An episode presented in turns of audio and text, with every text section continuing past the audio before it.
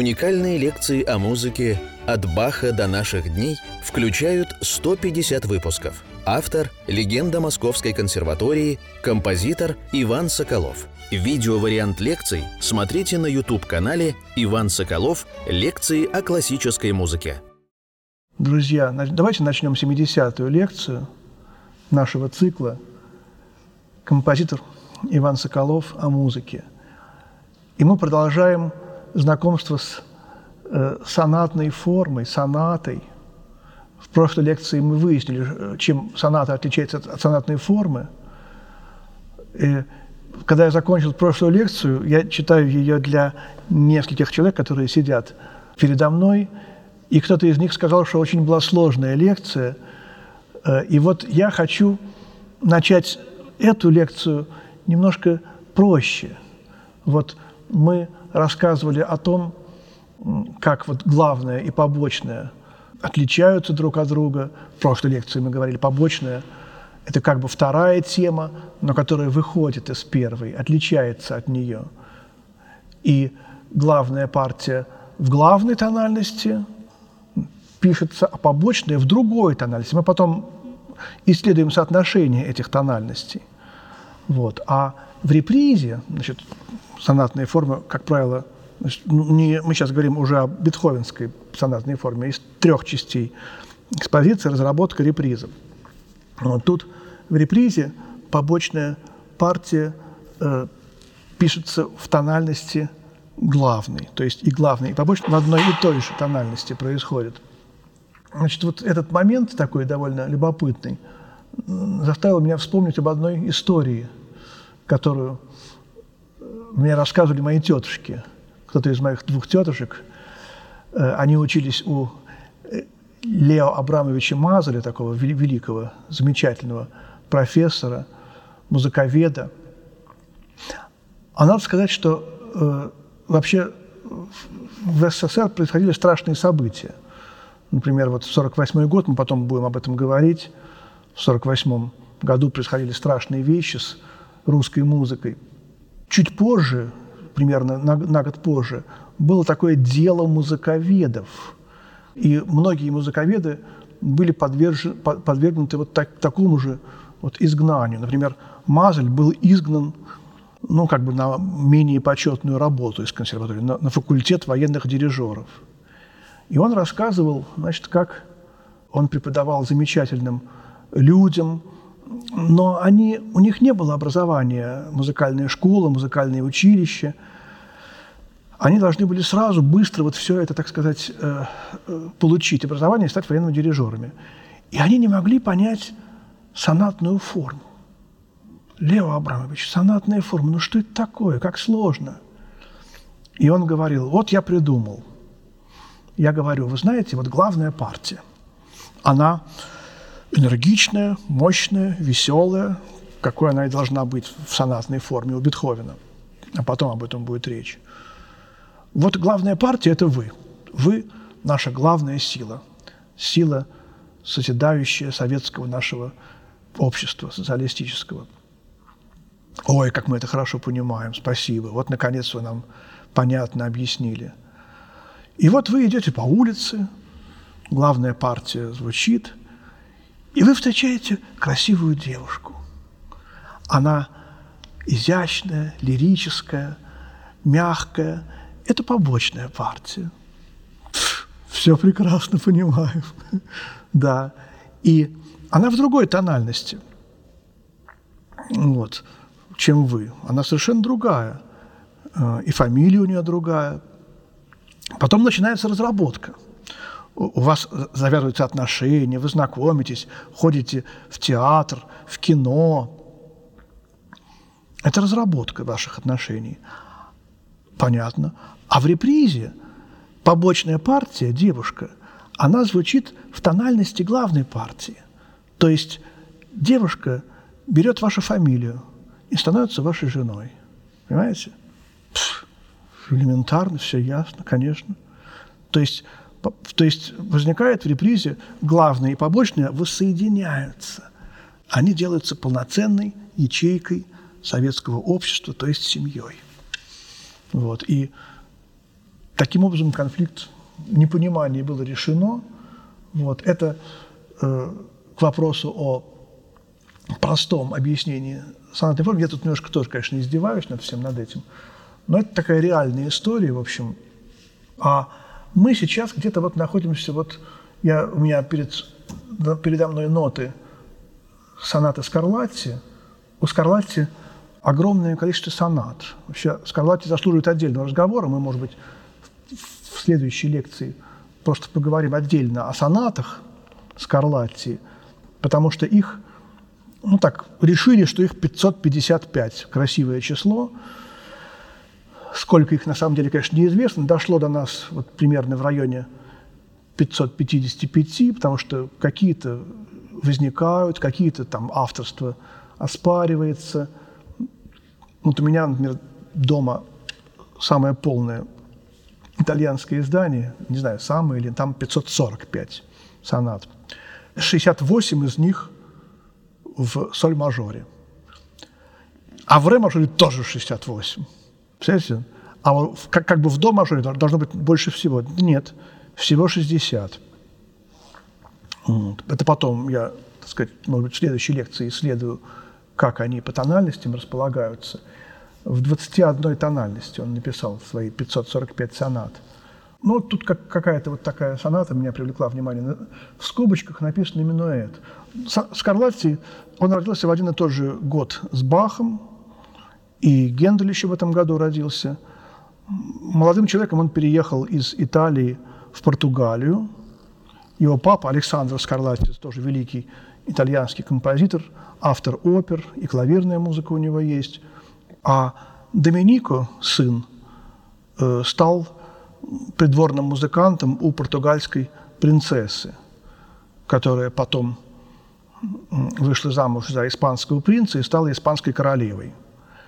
И она очень любила музыку, она играла на клавесине, на клавикордах, и он при ней, так сказать, существовал и работал. Я думаю, что он примерно раз в неделю должен был ей, так сказать, поставлять какую-то фортепианную сонату. То есть пьесу в старинной двухчастной форме, скорее всего, с риторической диспозицией, так мы сейчас скажем уже. Вот. Ну, как правило, почти без исключений. И вот эти сонаты у Скарлатти, сначала в Португалии, потом в Испании, они э, двоечками располагаются, они парные. Первая и вторая, как правило, либо в одной тональности и той же, либо в одноименных. Э, ре минор, ре мажор, ре мажор, ре минор. Есть очень мало таких троек. Вот. Но это не цикл, их можно играть отдельно – Э, но они как-то немножечко, так сказать, друг, друга, друг, друг, друг с другом связаны. Э, какие из них написаны раньше, какие позже, об этом судить трудно, хотя пытаются, пытаются э, этот ребус разгадать. Скалати не ставил никакого года. Пытаются этот ребус разгадать вот каким образом. Португальская принцесса, а позже испанская королева, она любила музыку до конца своих дней. И Скарлатти жил при ней все время. То есть умер он уже в 50-е годы, чуть-чуть дольше Баха прожил, 18 века. И, в общем, судя по портретам, которые регулярно писались крупнейшими португальскими и испанскими художниками, она с годами, с десятилетиями, она, в общем, ну, становилась, как это часто бывает, так сказать, все более, так сказать, полной комплекции. А в ранних сонатах, как известно, вообще Скарлатти очень любил писать для нее вот такие вот перекрещивания рук. Вот такие вещи. Одна соната кончается вот так вот. Правая рука играет здесь, а левая здесь. И такие изящные, игривые. Вот это пример того, как есть юмор у Скарлатти. Э, больше, наверное, степени, чем у Баха и Агана Себастьяна, его одногодки. И вот такие вещи, они исполнялись очень легко молодой, юной, э, изящной форм принцессы, чем уже располневшей королевой. И поэтому те сонаты, в которых, так сказать, нет перекрещивания, они датируются более поздними годами, чем вот эти вот ранние сонаты. Потому что все это было написано конкретно для одного человека. И тот же совершенно музыковедческий серьезный принцип э, о том, как писал, например, свои сонаты Глазунов. У него он тоже был в юности более, так сказать, худой, в, в, в зрелом возрасте он исполнил. И одна из э, студенток, которая писала дипломную работу о фортепианных сонатах Глазунова, она упомянула о том, что в первой сонате встречается перекрещивание рук, потому что Глазунову удобно было их перекрещивать. А во второй сонате ему неудобно их было перекрещивать, потому что у него был живот. Вот, и уже, так сказать, он избегает этого. Очень логично, очень умно, я бы сказал, тонко. Тоже такая вот веселая история, может быть, как-то будет легче восприниматься эта умная лекция, для чайников. Вот. Для чайников или для кофейников. Только запах кофе такой вот, в интернете распространяется. И вот давайте минуэт посмотрим. Соната 124. Здесь необычно тем, что вообще Скарлатти уникальный музыкант. У него есть очекатуры. Это такие совершенно удивительные диссонансы – которые приводили в ужас совершенно музыкантов того времени. Некоторых, правда. А некоторые ими восхищаются, как восхищаюсь ими и я. А здесь, в этой сонате, Скарлатти применяет глиссандо. Такой. Одним пальцем он пишет не слово глиссандо, глиссандо еще не появилось тогда, а он пишет э, играть одним пальцем. Con dedo solo, dedo – это палец по-итальянски – а это слово «дедо» начинается с двух букв «д» и «э». И поэтому первые звуки этого глиссанда – это «д» и «э», то есть «ре» и «ми».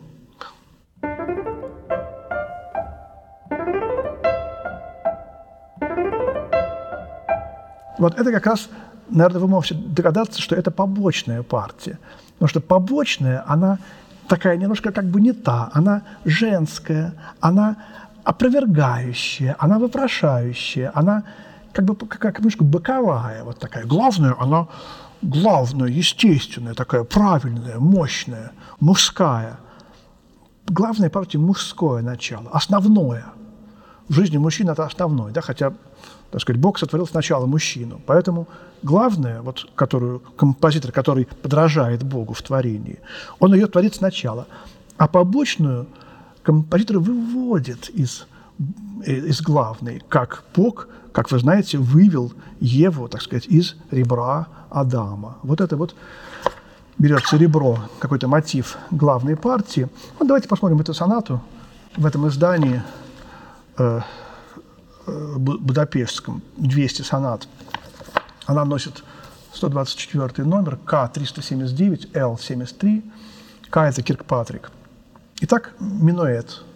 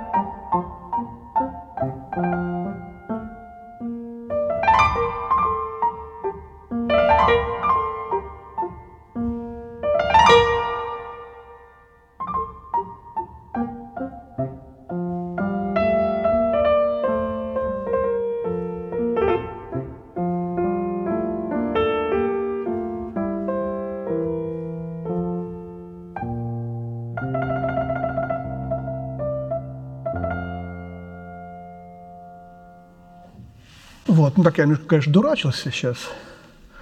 Это глиссанда, оно, конечно же, выросло из э, первой темы, главной. Вот смотрите. Вот она. Вторая, второй мотивчик э, главной партии. Вот она, главная партия была.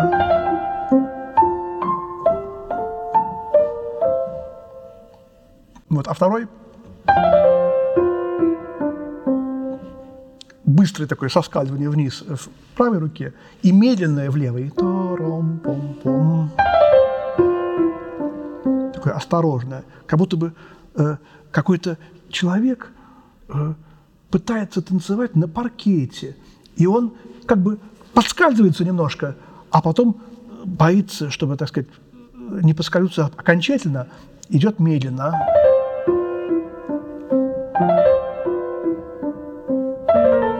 И вот таких юмористических моментов у Скарлатти огромное количество в его сонатах. То, то мы э, кошку видим, которая лапками по роялю э, прыгает, то мы э, какой-то концерт какого-то арабского импровизатора наблюдаем.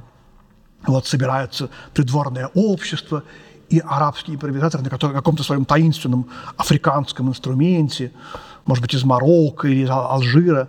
Ведь э, Скарлатти же жил где?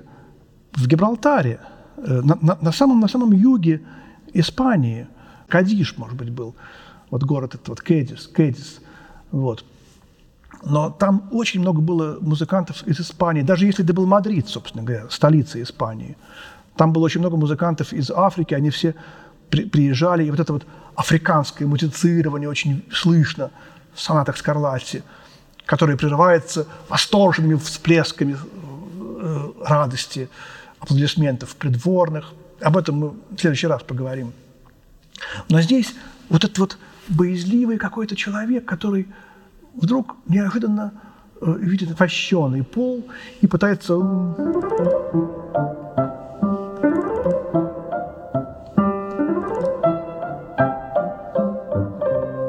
второе глиссанда, оно уже Э, другое.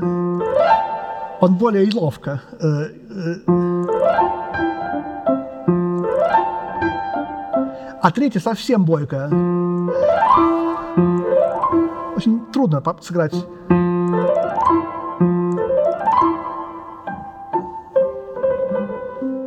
Вот. И э, его эта возлюбленная, которая смотрит, она умиленно вздыхает.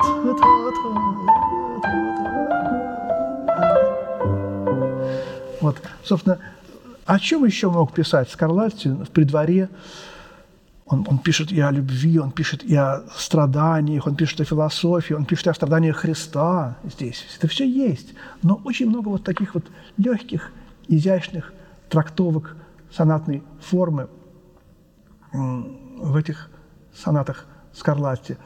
Начинается вторая часть, и здесь вот нет вот той разработки – которая была у Баха, здесь мы сразу видим вариант первой темы. Вот вначале она была такая.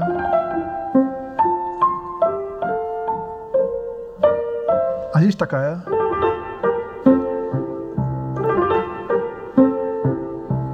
Но тоже не просто так.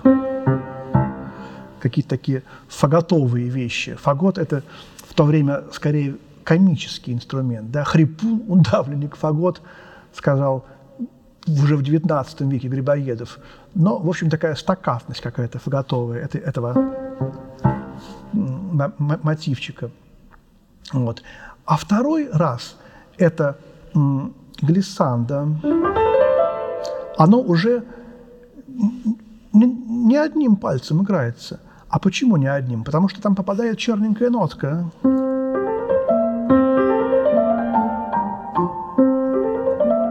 Тон си бемоль. Одним пальцем не сыграешь, надо подниматься на него. Очень трудно.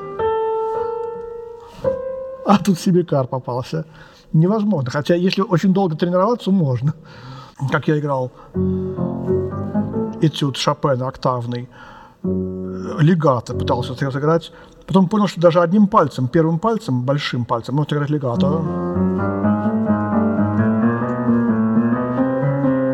Научился играть первым пальцем хроматическую гамму. Ну, такие, такие акробатические вещи, они для Скарлатти, не Скарлатти, но попал Шопен случайно в нашу лекцию, так немножко. Вот. И здесь тоже, чтобы не очень сложно было просто, вот, попроще, попроще. И вот, значит, вот здесь вот такие же эти глиссанты, они вдруг исполняются разными пальцами.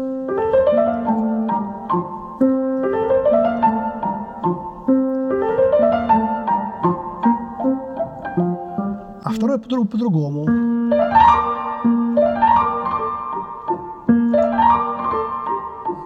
И вот здесь почему же он не дошел второй раз до фа? Почему? А может быть, фа не было тогда еще на тех роялях, на тех э, клавесинах, клавикордах. Вот. Скорее всего, если бы было, то он бы написал бы это фа, потому что это последняя нотка. А ре уже, наверное, было.